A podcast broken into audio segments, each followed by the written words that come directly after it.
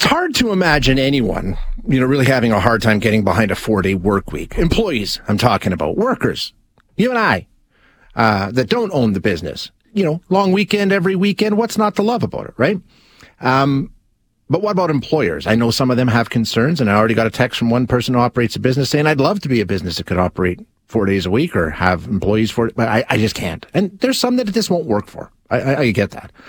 Um, but one of the most in-depth analysis of this arrangement and a four-day work week has just wrapped up in the UK. Now we've got some pretty good info and some pretty good indicators that people who took part in this, trialed it, if you will, decided that, you know what? This worked out pretty good. Um, it was a study conducted by University of Cambridge in the UK, Boston College in the US, a London-based think tank called Autonomy, and four day week global and UK's four day week campaign. 61 companies were involved. 2,900 workers participated. It took place from June of last year to December of last year. Um, not surprising, benefits reported by a number of the employees. But here's the interesting part. Of the 61 companies, as I said, that took part in this trial, 56 of them say, we're sticking with it. We're going to continue with the four day work week. 18 of them said it's permanent we aren't going back. So maybe it's the old story of don't knock it till you try it. Because these businesses that have tried it, a lot of them say, hey, you know what? We like it. Now, as I said, recent polls show that nearly 75% of Canadians have said they're willing to work 10 hour days in exchange for four day work weeks. Yeah, the advantages are pretty obvious, but it looks like, you know, once you take the plunge, the benefits start to present themselves. Let's chat with Joe O'Connor now, who is the director and the co-founder of the Toronto-based Work Time Reduction Center of Excellence. Joe, thank you so much. Appreciate you joining us. Great to join you. You've you've done a lot of work around this. This has been something that you've been involved in and interested in for some time. So when you hear that of the 61 companies that trialed this, 56 say we're going to keep doing it, are you surprised or is that what you would expect? I'm not surprised. Um, this adds to the growing body of evidence that's mounting all over the world. Um, the shorter work weeks lead to happier and healthier employees, but also that the companies they work for are more productive, more efficient, and more attractive when it comes to retaining people and recruiting talent. So um, the results from this, which yeah, go ahead, go ahead. Sorry, Sorry go. I was just going to say the results from this would show 92% of the companies are sticking with this, which show that these are successful growing organizations. They reported a 35% year on year average increase in revenue. So this is something that can be not just better for people, but also better for business. When you hear the findings, and I think it stands to reason, like you say, it produces happier employees. You know, some of the findings in here, 39% say they were less stressed. Okay, that makes perfect sense. 71% say reduced levels of burnout. Again, that makes sense. So, I mean, it seems fairly obvious, right? When you have an employee with an extra day off a week, maybe they do have to work a couple hours longer every day. Overall, we have learned now, and as you say, the evidence is there that that work-life balance that we all talk about and strive to achieve, um, it's met much better with a four-day work week.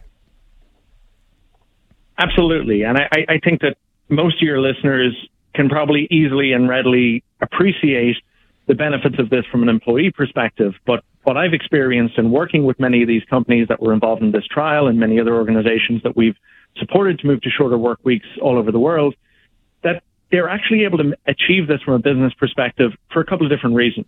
This is something that, that sounds counterintuitive. How can you produce the same or better output in less time. But what we find is the organizations that adopt this, it's not just about changing the number of hours that people work. It's actually about changing the way that people work. So we see that they streamline their operations. They find efficiencies and changes to work practices. They make their systems and processes leaner. They eliminate things like low value adding, wasteful activities like, you know, unnecessary or overlong meetings, mm-hmm. distractions in the workday. They make better use of technology by automating certain tasks. And then there's also the psychological behavioral dimension to this. Because this is something that is so life changing and so transformative for people, when you run a four day week trial and you link the, the, the success of this and the sustainability of this to very clear business objectives and very clear performance targets, people are very focused and motivated to meet those goals. So what this can actually do is it can create a very powerful incentive that really aligns the interests of the individual employees with the goals of the business. And and and and the goal, everybody can win. I mean, that's the part that I found a little bit. I shouldn't say surprising, but I mean, it was good to see that you know a lot of the businesses that took part in this said, you know what, like you said, they became more efficient, uh, more productive. Revenues went up. Like the business benefited from this. It wasn't a cost to the business. It was actually it was beneficial to them too. Is that typical? What you would find? It is, but I think it's important to say that there's a degree of self-selecting bias in this. The types of companies that took part were the types of companies who organizationally and culturally were probably ready for this change. So this isn't going to work right away for everyone. But what I would say is that it's been proven now that this is something that is possible for businesses to pull off. You know, it requires a significant commitment to organizational change, to operational excellence. But we've seen this work now in a whole host of different industries and a whole host of different countries all over the world. And the prize for businesses is if they can manage to find a way to pull this off without impacting their productivity or their performance or without compromising on their, on their priorities, they end up giving themselves a really significant competitive advantage when it comes to recruitment and retention in a very tight competitive labor market. This is something that can really be a differentiator that helps you stand out from the competition if you're able to make it work. Is it a growing movement? Would it be fair to say that this is something that we're seeing more and more often? You know, aside from just the trials, I'm, I'm getting texts from you know people who run someone who runs a microbrewery and says we run four day work weeks. Everybody seems to love it. I mean, is this something that seems to be growing in momentum? It is. There's a similar study and trial underway here in, in Canada. It's somewhat smaller. It's involving about 12 companies, but we expect that to conclude at the end of next month. And that involves a law firm, a marketing agency, an architectural firm, a nonprofit, a software company. So there's a real diversity of the kinds of organizations that are taking part. I think this is something that is definitely growing in interest and momentum here in Canada, just like it is in, in most parts of the Western world.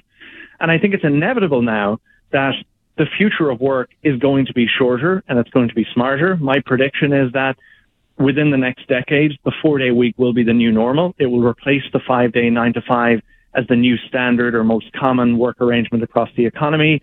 It won't look like a four day nine to five for everyone, of course, just like a five day nine to five isn't common for everyone today. There will need to be different versions and variations of work time reduction for different industries and for different companies.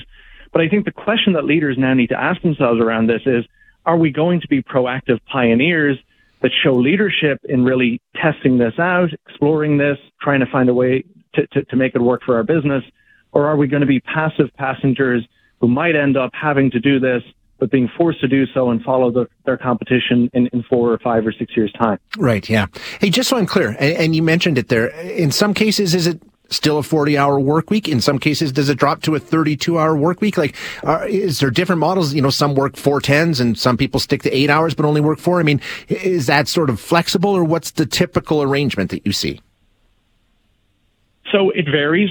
In the trials that we're talking about here, they were mostly based on what we call the 180-100 model, which is 100% pay, 80% time in exchange for a commitment to delivering 100% of the productivity. So it is about delivering the same or better output in less time.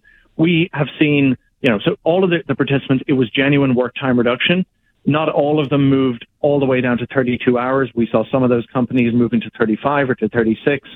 And while we have seen some organizations, particularly in manufacturing and in hospitality environments, moving to 410, so what we call compressed hour working, that's something that I, I think it works better in some places than others. If you're talking about knowledge work, then my sense of it is that are people necessarily as productive in their ninth or their tenth hour on a Wednesday as they are in their first or second hour on a Friday? You know, is that necessarily yeah. going to improve people's burnout by, by working four tens rather than five eights.